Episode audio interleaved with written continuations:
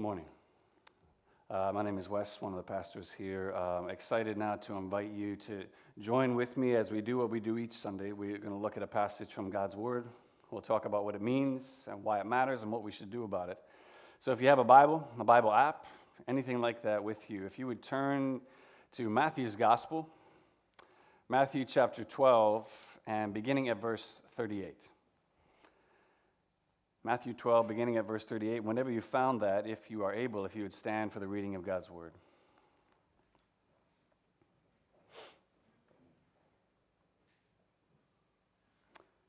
Matthew writes this Then some of the scribes and Pharisees answered him, this is Jesus, saying, Teacher, we wish to see a sign from you. But he answered them, An evil and adulterous generation seeks for a sign but no sign will be given to it except for the sign of the prophet Jonah. For just as Jonah was three days and three nights in the belly of the great fish, so will the Son of Man be three days and three nights in the heart of the earth. The men of Nineveh will rise up at the judgment with this generation and condemn it, for they repented at the preaching of Jonah, and behold, something greater than Jonah is here. The queen of the south will rise up at the judgment with this generation and condemn it, for she came from the ends of the earth to hear the wisdom of Solomon, and behold, something greater than Solomon is here. That's God's word. You may be seated.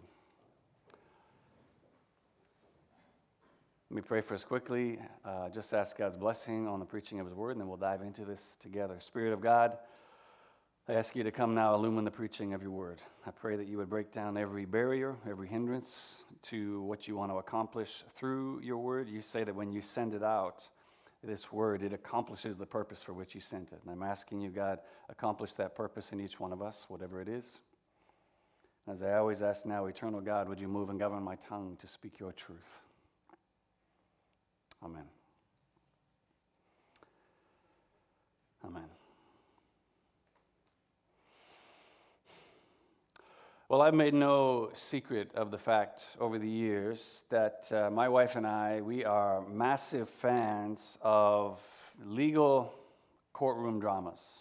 That's just our, our jam. We, we love these things, whether it's like a, a Netflix series or some of the like classics of modern cinema. Like, get us one of those shows, bowl of buttered popcorn, and, and that's a good night for us. Uh, we love that.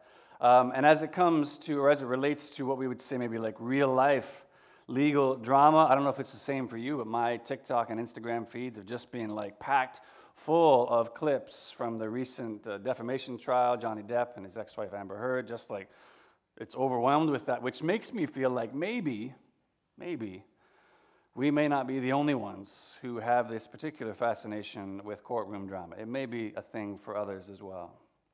And I tried to pinpoint exactly like what it is that's so captivating about it. What, what, what is it that draws us to this genre so much? And for me, what I usually keep coming back to is at least three things. First of all, there's the puzzle aspect, sort of just like there's the question on the table and, and how, how are we going to solve that? How are we going to decide who's right and who's guilty and innocent? There's the suspense aspect. When you come down to like, okay, well, are they going to be able to solve the problem in time? Will they have the right evidence to present, the right witnesses to come? And then lastly, the struggle aspect. Really, what amounts to like two gladiators going at it in the arena, and yet instead of swords and shields, arguments. Lines of questioning are wielded by well dressed combatants. Uh, instead of brute strength, powerful bodies of evidence are presented by both combatants in order to determine which side will be victorious. And I don't know, maybe Maybe you don't like that kind of stuff. Maybe that's not at all what you're interested in, or even half as interested as we are. But I bring it up because if you look at what we've already covered already in uh, chapter 12, uh, leading up till today, and certainly what we're going to cover today in our passage, what you see is that since the moment Jesus first offered rest to the weary and heavy laden, back in chapter 11, verse 28, Jesus has had none. He has had no rest as he has just endured a, a, a, a, deluge, just being inundated with accusations after accusations, essentially being involved in what looks like an extended court trial between himself and the religious rulers of his day. So if you look back First of all, beginning of chapter 12, Jesus is on trial for his understanding of the Sabbath. Then last week we talked about Jesus. He's on trial for like whether or not it's God or the devil that's empowering his kingdom work. And now today in our passage, Jesus continues to be put on trial.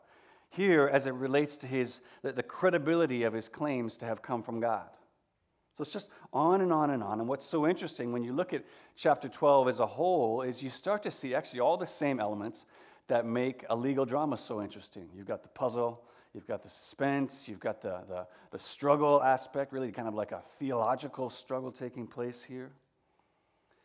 And what I find so encouraging in faith building when you look at all that all together in chapter 12 is that with every charge, with every challenge that's brought against Jesus, he defends himself easily and decisively in a way that both like simultaneously leaves his, his accusers dumbfounded and, and aggravated, just like, oh, we can't beat this guy. But all that being said, when it comes to understanding why looking at this passage matters so much for us still today,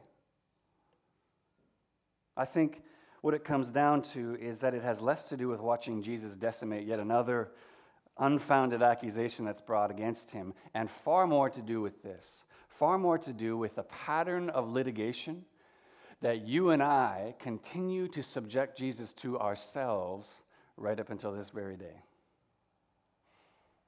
A pattern of putting Jesus on trial again every time some new impossible circumstance presents itself, every time Jesus doesn't meet my expectations of how I think life should go. Jesus is immediately put on trial again in our own hearts and lives. I think whatever else we say about our passage today, I think that's the issue we need to deal with by the end. Because it's all well and good to, you know, stand there and shake our heads at these kind of continued accusations of the Pharisees and the religious rulers again and again. They're constantly accusing Jesus. We could be like, come on, guys. Ignoring the fact that we do the exact same thing ourselves. Fortunately, the good news is that for the religious rulers then, as well as for you and I today, what Jesus offers in our passage today is irrefutable evidence, as well as he even drops in a few surprise witnesses in order to demonstrate for all time and beyond any reasonable doubt that Jesus is, in fact, who he says he is, that he has, in fact, come from God. Which means we can trust his judgments. And we can know that He speaks with all the authority of heaven itself. So let's dig into this together. Let's look at this. If you've closed your Bible, your Bible app, whatever it is, would you open it again to this passage, Matthew 12, 38? Enter into this passage. Come with me into this. Follow along as Jesus presents his case now. Presents his case before the jury, which will put both our judgments of his divine authority as well as our accusations of his goodness at last to rest. Okay, so let's look first of all at irrefutable evidence. Irrefutable evidence. In the context of Jesus even being asked to offer any evidence at all, you see in verse 38 of our passage. Look with me there. Uh, Matthew tells us this. Then the scribes, some of the scribes and Pharisees, answered him, saying, Teacher, we wish to see a sign from you. Which, I mean, given all the, the incredible, truly miraculous signs we've already seen Jesus accomplish up until this point, seems like such a strange, crazy question to even ask him. I mean, if I'm Jesus here in this moment, I'm just like, uh, I don't know if you guys are late to the party or maybe follow up with some of your buddies who were there for like all the miracles that I've already done. They'll, they'll get you up to speed. But if you look at what Jesus' actual response is, I mean, that's how I'd respond. If you look at Jesus' response, there in verse 39, we begin to see that there may be more to the question than what we can uh, initially see just by looking at it. Look at verse 39. Jesus says to them, An evil and adulterous generation seeks for a sign, but no sign will be given to it. He's cutting it off. He's like, No, there, there's going to be no sign given. And yeah, I suppose we could conclude Jesus is just fed up. He's fed up with all their persistent testing, endless questioning, and so he's just shutting them down right here in the moment. He's just like, no, no, sorry, that's not how this works. I'm not a trick pony that just performs on command here. No, we're not going to be doing that. And of course, that's right, he isn't. And yet, When you read on in the rest of Matthew's gospel, the account of Jesus' life and ministry, you see he does, though. He still performs all kinds of miracles. Uh, everything from like healing people, casting out demons, raising the dead. So he does perform more signs. So clearly, both the scribes and the Pharisees and Jesus, altogether, they mean something different when they're talking about a sign when they're talking about it. So, what are they talking about? Well, D.A. Carson is helpful in understanding exactly what it is the Pharisees were asking for when he says this. He says a sign was usually some miraculous token to be fulfilled quickly or at once to confirm a prophecy. they, they, they were not asking for just another miracle, since they had already persuaded themselves that at least some of those Jesus had performed were of demonic agency. And F.D. Bruner adds this a sign was divine documentation that a person spoke for God. The usual difference between a sign and a miracle was that signs came immediately from heaven, while miracles happened immediately, that is, through human agency on earth. That's kind of the main difference between the two things. So think about this. Think about God descending on Mount Sinai in smoke and fire as he's delivering the Ten Commandments to confirm that Moses is the one that actually speaks for him. Think about uh, Elijah on Mount Carmel when God sends the fire from heaven to consume his offering proving that he is the one true God and that Elijah speaks for him. That's what they're asking for. That's the kind of sign that, that the, uh, the Pharisees, the religious rulers, that, that they're asking for, essentially saying to Jesus, yeah, you know, we know, we, we know you've produced some miracles over the last little while. We're, we're looking into those. We're looking into the validity of those things. But, but what we want to see right now is a sign from heaven, not you. A sign confirming you that's going to prove for all time, without a shadow of a doubt, that your claim to be from God is legitimate. That's really what they're asking for, and Jesus knows that's what they're asking for, which is why he immediately responds to say, It is an evil and adulterous generation, uh, really a spiritually adulterous, a, a generation that has abandoned faithfulness to God, that seeks for a sign like this that seeks for other proofs beyond the mountain of evidence Jesus has already given that he is, in fact, who he says he is which is why Jesus follows with the promise no sign will be given. No sign will be given. But I think it's essential to note not because no sign can be given or could be given, because as we see, Jesus goes on here right now to say, he describes this sign of Jonah that will be a divine sign given, but only that no sign is going to be given here at the kind of beck and call of his prosecutors. He's like, no, that's not how this works. So, what is it? What is this sign, this irrefutable evidence that Jesus is going to give that will corroborate his claim to be from God? As he says there, the last part of verse 39, it's this sign of the prophet Jonah. That's the, the one sign that's going to be given. Now, what is that all about? Well, we don't have time to dive into the whole story of Jonah this morning, like deal with all the theological, philosophical, kind of logistical challenges of that story, but just briefly, just to kind of get us all on the same page here so we kind of know where we're all coming from here, very quickly. God calls prophet Jonah to go to the city of Nineveh and call them to repentance. Jonah says, No way, I hate those people. I want nothing to do with them. They're wicked. I'm not going. And pass. So he sails in the exact opposite direction of Nineveh God sends a huge storm that threatens to sink the boat, kill everybody. Jonah realizes this, this storm is from God, tells them, You'll be saved if you throw me overboard. Reluctantly, reluctantly, they, they submit to his request, throw him over the side, and after which two things happen. One, the storm dies down immediately. And Jonah, rather than drowning, is swallowed by a massive fish, as the story goes. And after three days and nights in the belly of this massive fish, Jonah repents of his disobedience. He turns to God. He's vomited up on the beach by the fish and then goes to Nineveh, as he was originally called to go. The scribes and the Pharisees, they would have known this story.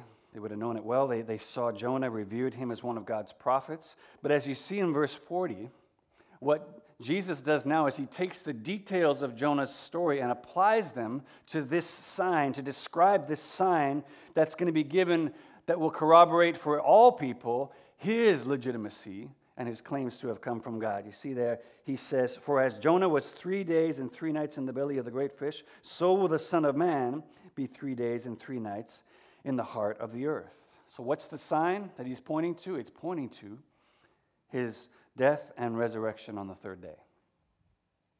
Jesus says that's the sign, the only sign that will be given to corroborate who I am. Now, as it relates to the story of Jonah himself, D.A. Carson adds this. This is helpful. He says, It's the sign that Jonah himself is, not some sign that was given or presented by him.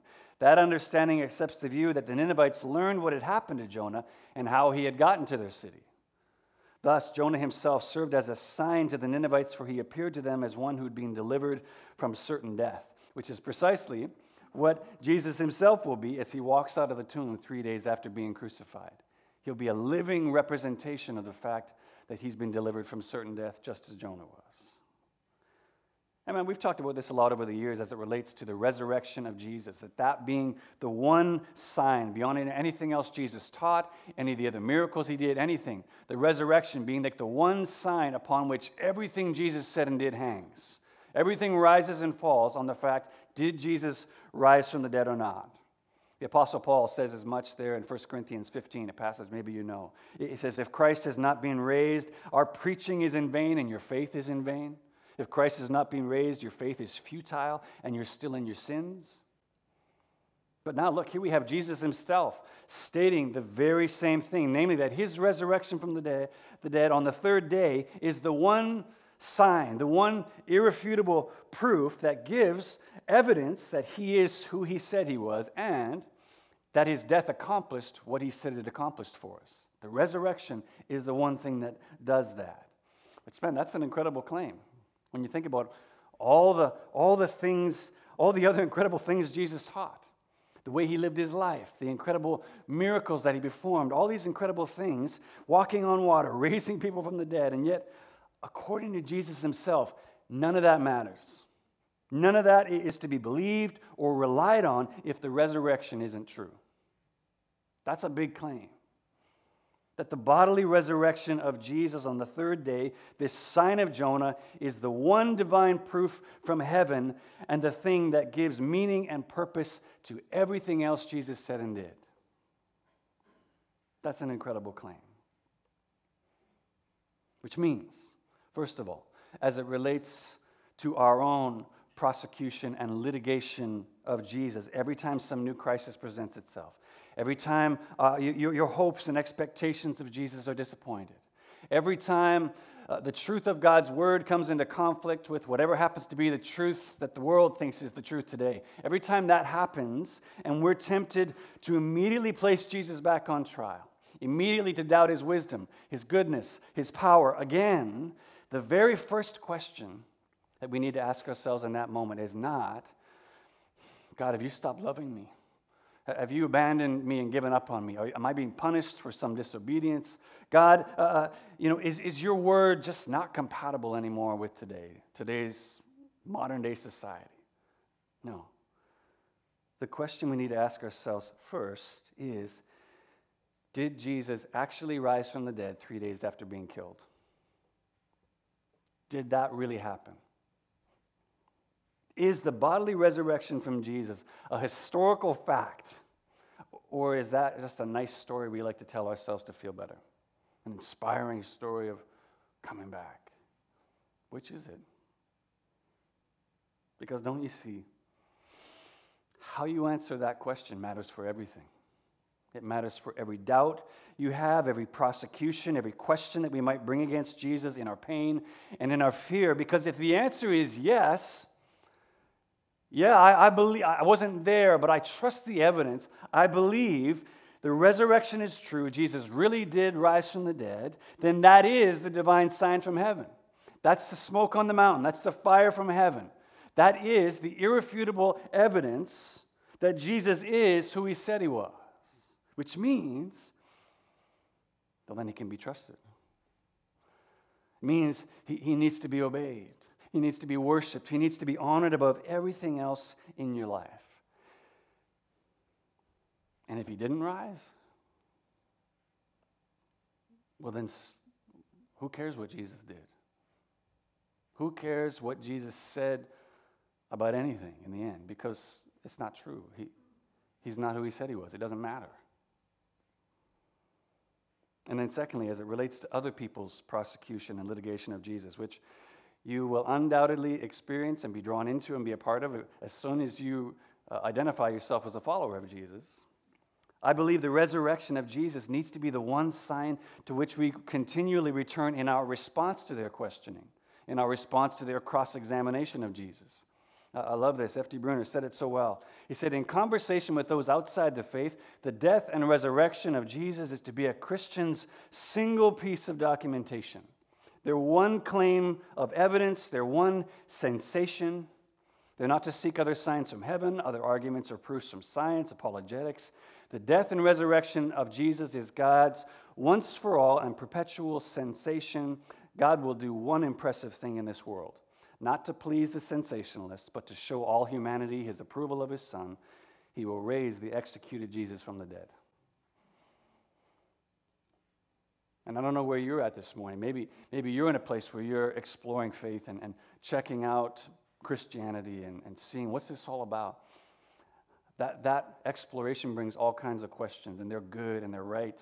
And I think the scriptures can stand up to those questions. But this is ultimately the first question you need to ask yourself.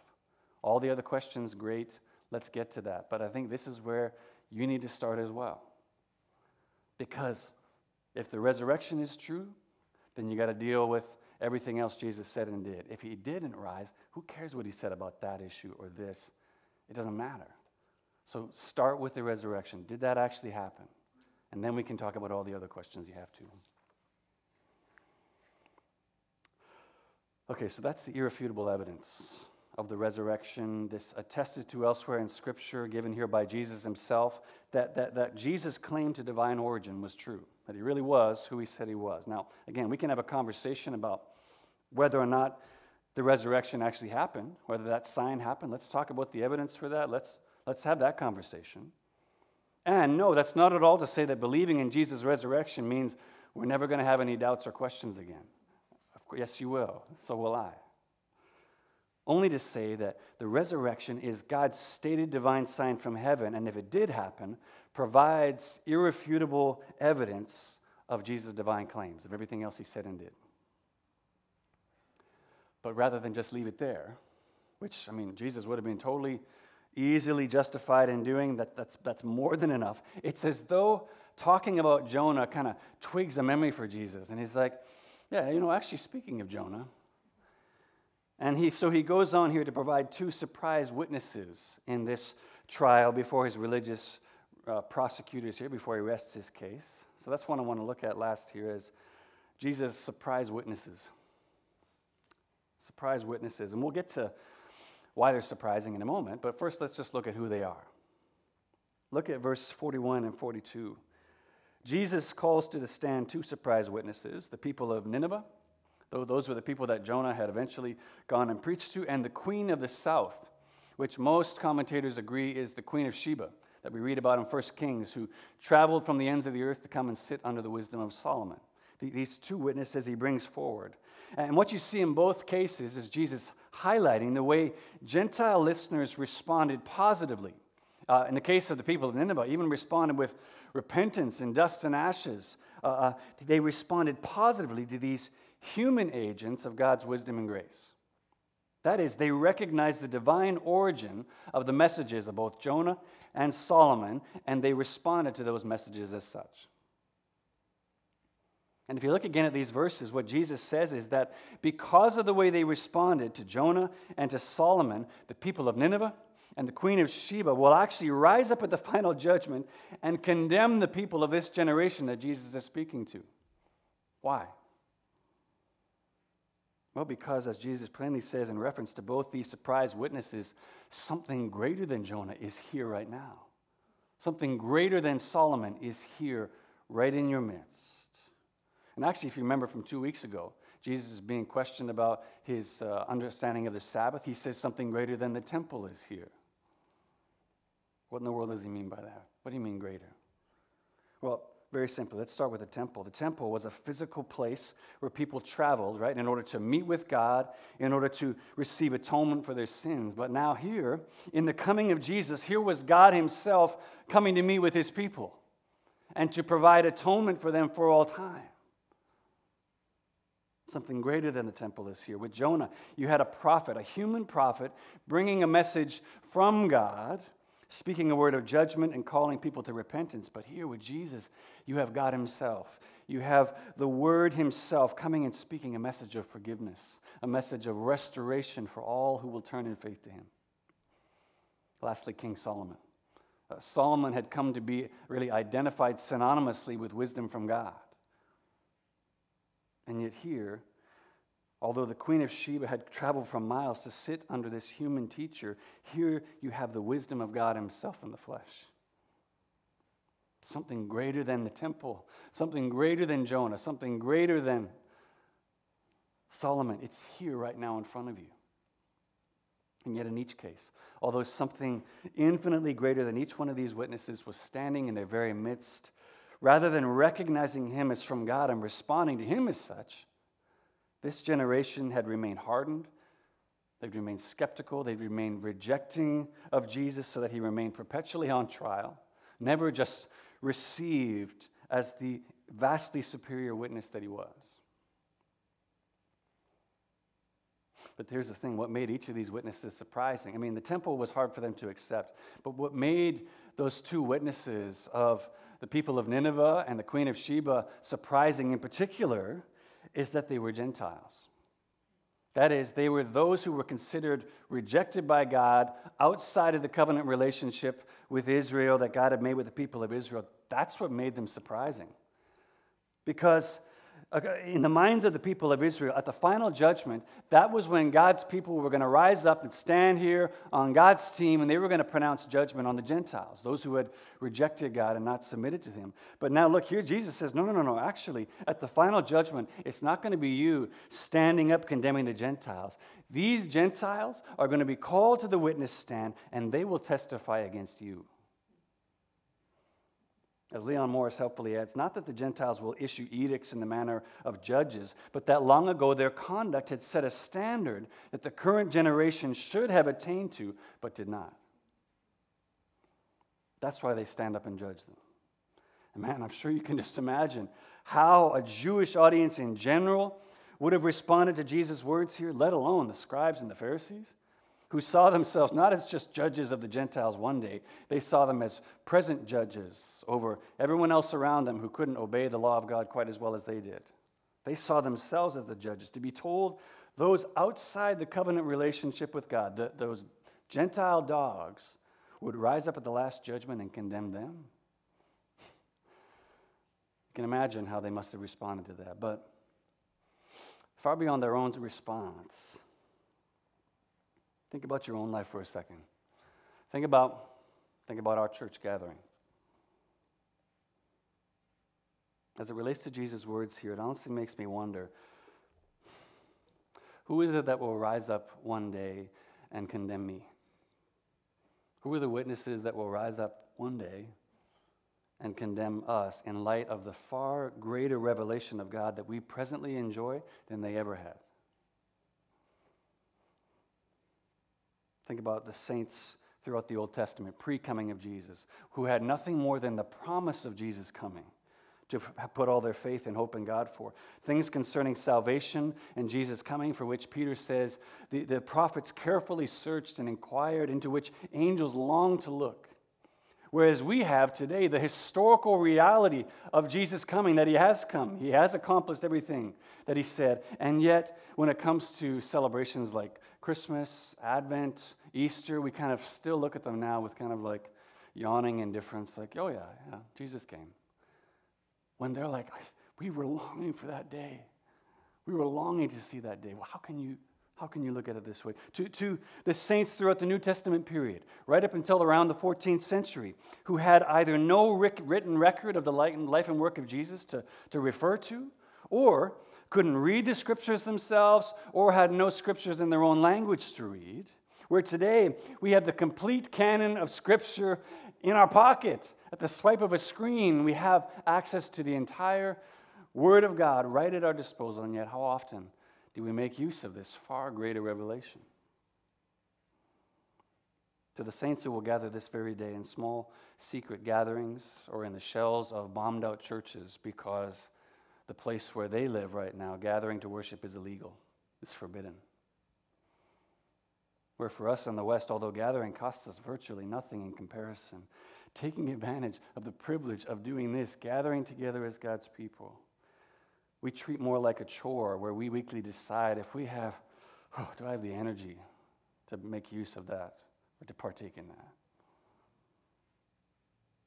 Who are the witnesses that will rise up at the last judgment and condemn us? Who will condemn you and condemn me? Who are they? And yeah, I get it, yes. Paul says, Romans 8, there's now no condemnation for those who are in Christ Jesus. Yes, right.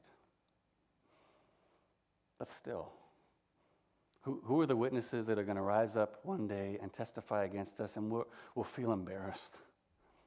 We'll feel ashamed even if we don't stand truly condemned, for the faithlessness in light of the far greater revelation that was available to us. What are we doing with the infinitely greater witness that we have in front of us right now?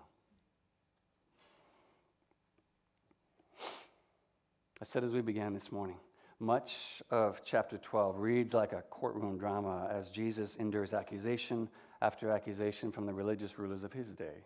But what I also said was that what makes chapter 12 really relevant for us still today is not solely watching Jesus easily handle the litigations of his religiously devout prosecutors, it's in acknowledging and seeking to identify how and where we do the exact same thing to Jesus ourselves today. That's really the point of what I think is being pointed to for us. As I often say that when I'm speaking to you, and honestly, I need to keep reminding myself of the exact same thing.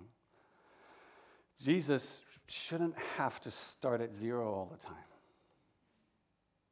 Jesus shouldn't have to start at zero every time a new crisis presents itself. Jesus shouldn't have to start at zero every time he has a different plan for your life than the perfect plan you'd already made for yourself.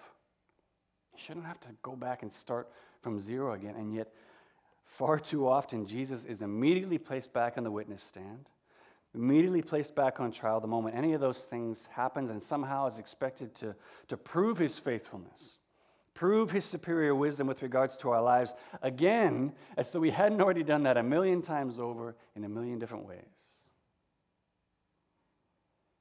which is why rather than being overly simplistic in any sense of the word I, I find jesus response to his prosecutors in our passage today to be hugely clarifying and profound it's as if, in his overwhelming grace and, and compassion for us, Jesus has essentially just said, Let me just make this incredibly easy for you. Let me just make it easy for you. Rather than trying to formulate a chart of past evidence that you need to compare against your present circumstances and decide again if, if, if I'm trustworthy, decide again if I'm sovereign and I know what I'm doing, let me just boil it down to one question Is the resurrection a historical fact or a bedtime story you tell yourself to feel better? Am, am I your risen, resurrected Savior alive and ruling in heaven today, or am I not? He's like, let me just boil it all down to that for you. Make it easy. Because as we've seen now, in answering that one question, you're then confronted with both the reality of Jesus' identity as well as really you're, you're confronted with the message of the gospel itself. That, that because of our sin, we remained separated from God under his just judgment uh, against sin, and therefore we needed a Savior. And then, in coming to earth, dying in our place, being raised to life on the third day, proving for all eternity that he was that Savior and that he had accomplished our salvation. We're confronted with that every time we answer that simple question. So, yes, yes, we have God's Word to guide us, which includes all of his, his teaching. It includes a record of God's faithfulness throughout all human history, from creation all the way to the end of time. We, we have our experience of new life in Christ. Where, where, again and again we have evidence of, of his work in our own lives, evidence of his work in, within our church. And yet, something greater than all of these is here Jesus our risen and resurrected Savior who lived the life we should have lived, died the death we should have died, and then was raised to life, never to die again, so that now by His Spirit living in us until faith at last becomes sight, we might just learn to trust Him Learn to trust His leading in our lives. And, and avoid, move away from the temptation that we all face all the time to a forgetful, really dishonoring prosecution of Jesus. Every time our expectations of what we think is best are disappointed. We'll never do that without His help. So, God, grant us your spirit, grant us your life, grant us the, the faithfulness and, and the power of this one question to over time learn more and more to put this prosecution of you to rest. Amen.